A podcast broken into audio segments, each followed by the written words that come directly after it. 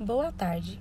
No podcast de hoje, irei falar sobre os fatores existentes em 2022 para aquisição de aposentadoria.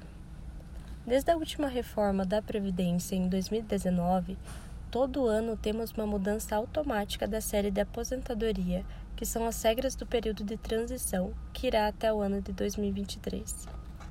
Antes da reforma da Previdência, a idade mínima para se aposentar no caso das mulheres era de 60 anos.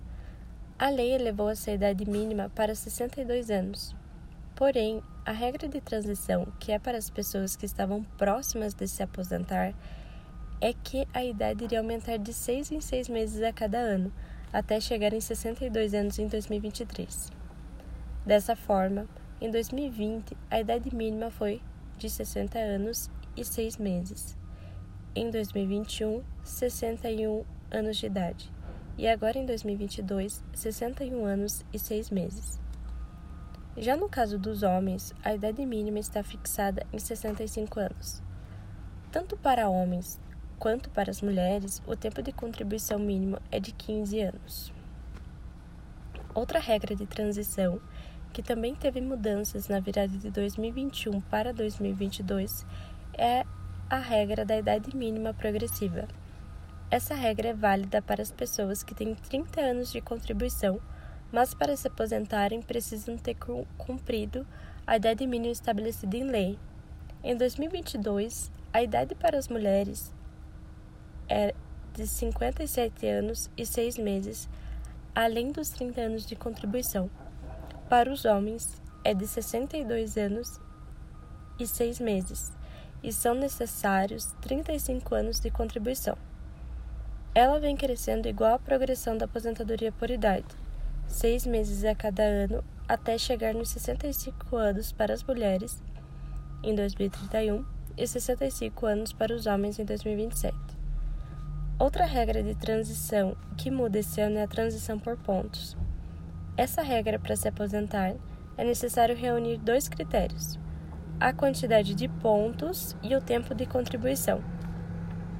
Em 2022, quem deseja se aposentar é necessário para as mulheres 89 pontos, desde que tenham sido contribuído por 30 anos por 30 anos e 99 pontos para os homens que também tenham contribuído por 35 anos.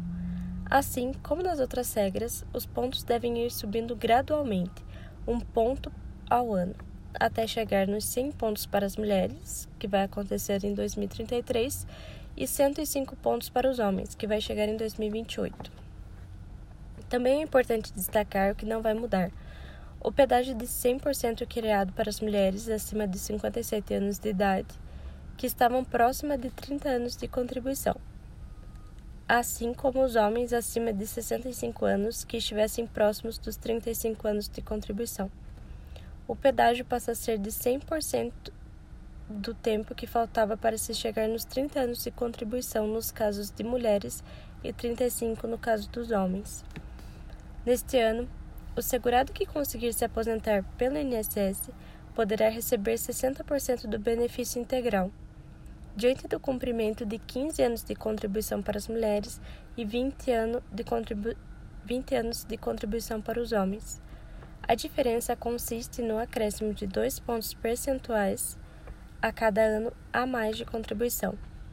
Por exemplo, se uma mulher tiver 30 anos de contribuição, serão mais 15 anos vezes 2, que dá 30 pontos percentuais. A soma de 30% mais 60% equivale a 90% do benefício.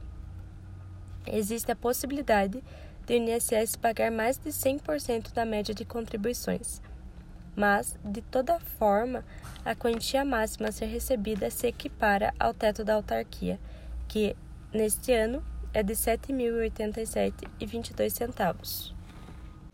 E esses são os fatores existentes em 2022 para a aquisição da aposentadoria.